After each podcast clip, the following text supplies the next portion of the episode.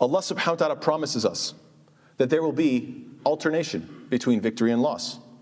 بعد أعوذ بالله من الشيطان الرجيم Allah says وتلك الأيام نداولها بين الناس These are the days of varying conditions. We alter amongst the people. You win some, you lose some. Therefore, if this ummah is weak now, it should bounce back and become strong soon, insha'Allah ta'ala. The question is, are we currently prepared for greatness? Are we ready to lead? And are we exemplifying excellence? Allah Ta'ala commands us to excellence. The Prophet tells us, إِنَّ اللَّهَ كَتَبَ الْإِحْسَانَ عَلَى كُلِّ شَيْءٍ That indeed Allah subhanahu wa ta'ala has enjoined excellence on everything that you do. Everything that you do, you should do with ihsan, with excellence. Allah Ta'ala says, Inna Allah ya'muru bil adli wal ihsan. Allah commands you to be just and to be excellent in whatever field you are in. And furthermore, not only is it a command of Allah, but it gives your words weight. When you are excellent in whatever field you're in, if you do your job with the best excellence that you can, what is the result? Your words mean something. We've all seen, I'm sure, the famous interview where the soccer player Cristiano Ronaldo, he pushed away a Coca-Cola and he grabbed a bottle of water. And all he said was one word, agua. It's a very famous video online. Why?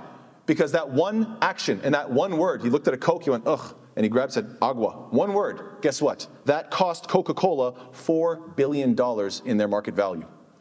One word. Why is that the case? Because his excellence in sports gave his words weight. So one single word, agua, was enough to cost $4 billion to a major, major company. That is the power of excellence. And thirdly, there's another important point that we need to think about. Excellence means that you have the ability to shut it off. We don't think about this very often. But when you are excellent at what you do, you have the ability to work or stop whenever you want. What do I mean? Well, we know that we as believers are supposed to listen to the words of the Prophet خَيْرُ النَّاسِ أَنْفَعُهُمْ لِلنَّاسِ The best of people are those who are the best to others, who are the most beneficial to others. You want to be a force for good in society. Why? Because we want to benefit mankind. But there's a secondary reality here. In addition, if ever people want to take your rights, abuse you, mistreat you, you have the ability to stop providing your services at will. Thus, being beneficial makes others dependent upon you. And that's a power that we often overlook, unfortunately. Are we aiming for excellence in this community? SubhanAllah, it's very sad to say, but I get complaints regularly. Yesterday, somebody came up to me one brother comes up to me and says, Please tell the parents in our community to teach their kids their basics of tahara. Please mention it in the khutbah. This was yesterday.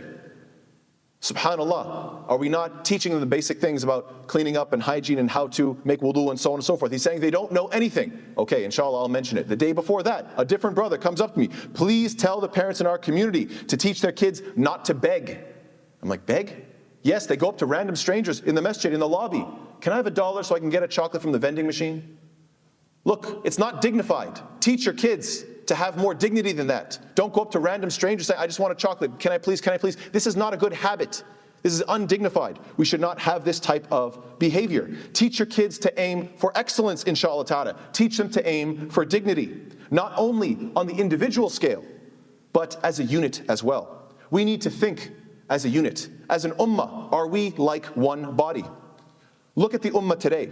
We don't act as a collective, unfortunately. We operate as a bunch of individuals. Then we wonder why we don't see our strength in numbers. Well, it's very obvious why. This is unfortunately the truth globally, and we see this in the political scene, but even locally. If we actually saw ourselves as one unit, we try to diversify our specialities, wouldn't we? We try to diversify our specialities so that everything is covered. And instead, what do we see? We teach our kids to all want the same thing med student, med student, med student, med student. Every single kid is just a carbon copy of one another. And when we all want to be the same thing, we end up becoming what? Each other's competition. We end up becoming our, each other's competition instead of having enough diversity to work as a unit. I was speaking to a certain member of an MSA. I'm not going to mention which, which university, which MSA, that will remain nameless. But this brother was telling me we can't even find one person to be the khatib every week. And it was heartbreaking for me to hear this information.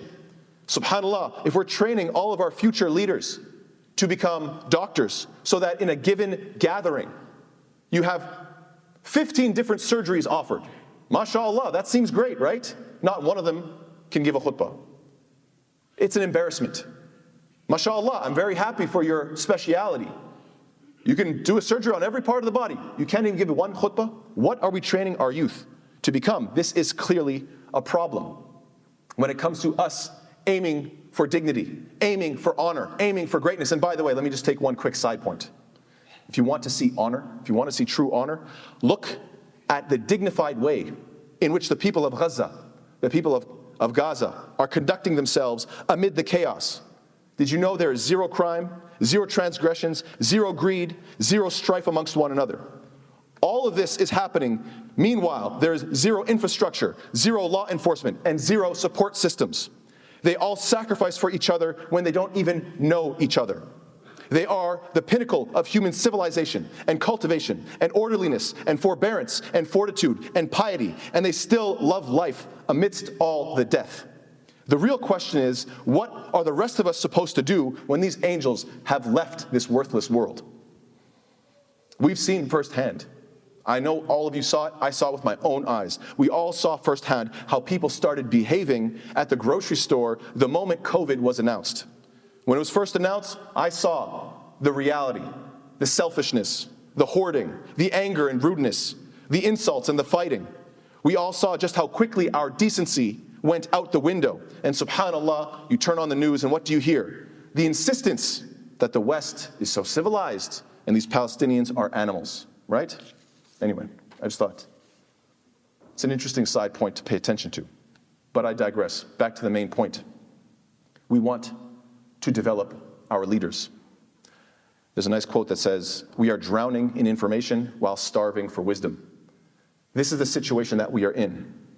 Most education throughout human history was about what? Job training.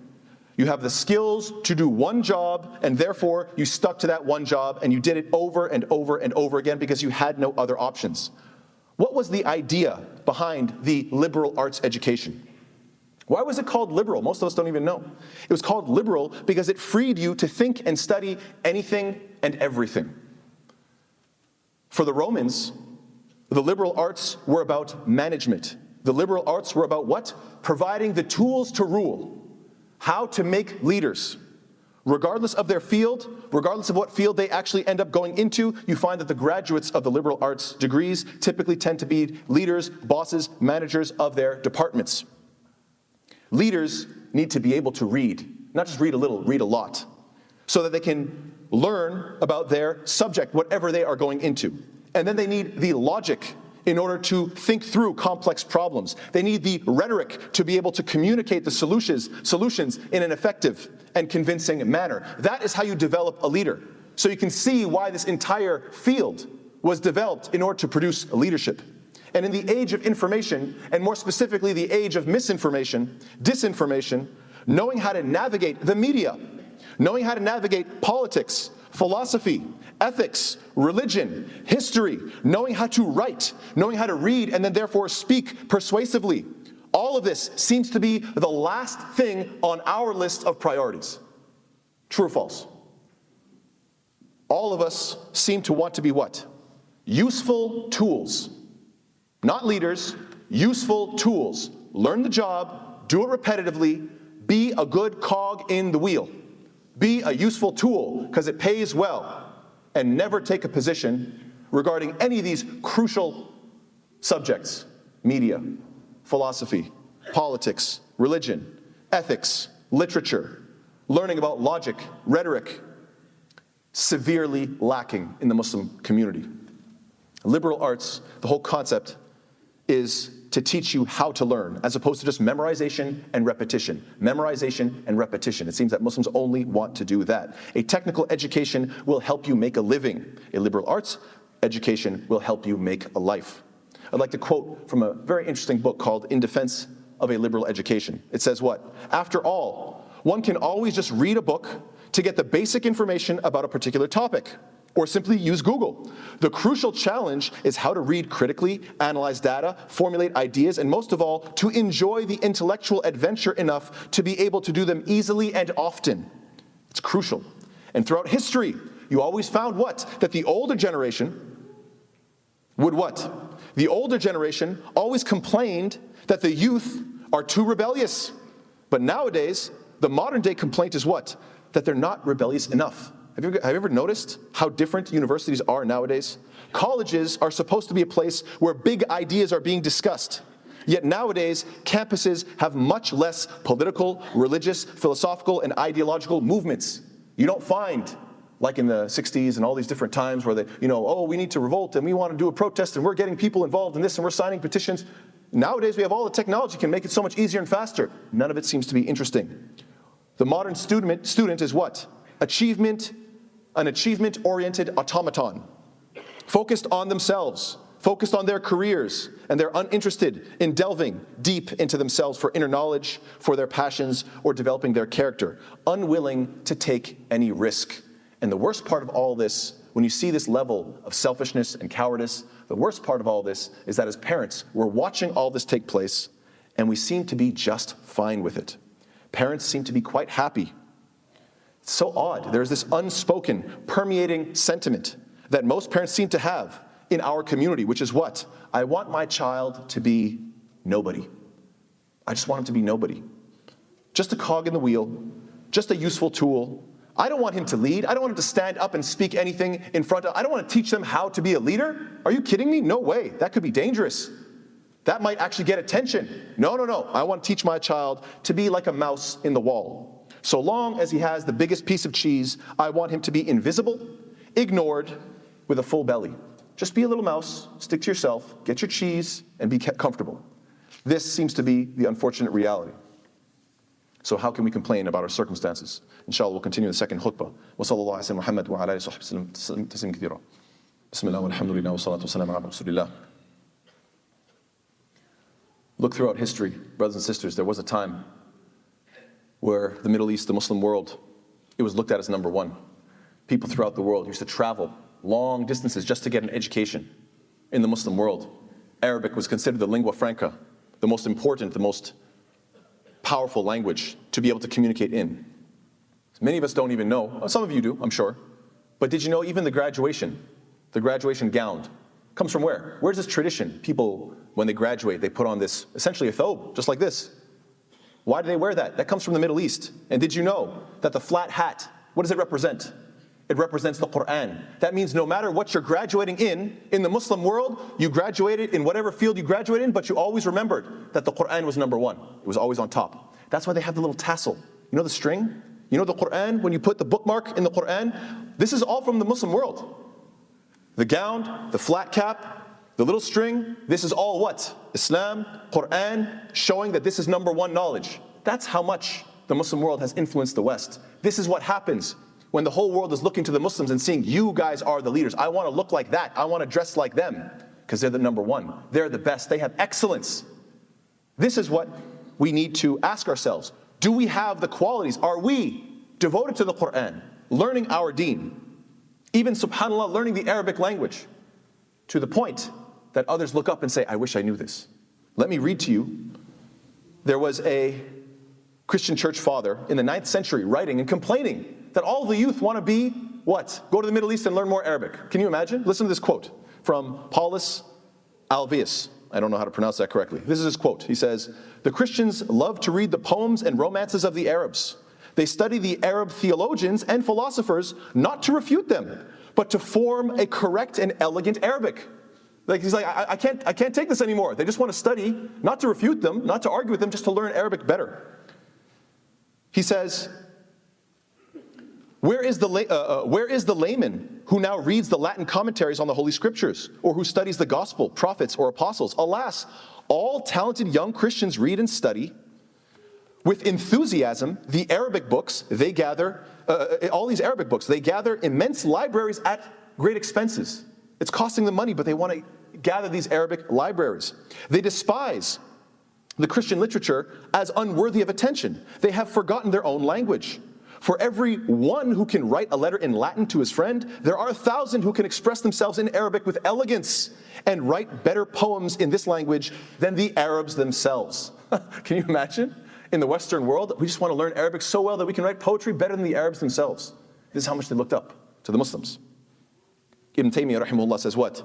اعلم أن الاعتياد اللغة يؤثر في العقل والخلق والدين تأثيرا قويا بينا ويؤثر أيضا في مشابهة صدر هذه الأمة من الصحابة والتابعين ومشابهتهم تزيد العقل والدين والخلق Ibn Taymiyyah rahimahullah, he says what? Know that the habit of using the Arabic language has a clear and profound effect on your mind, character, and religion.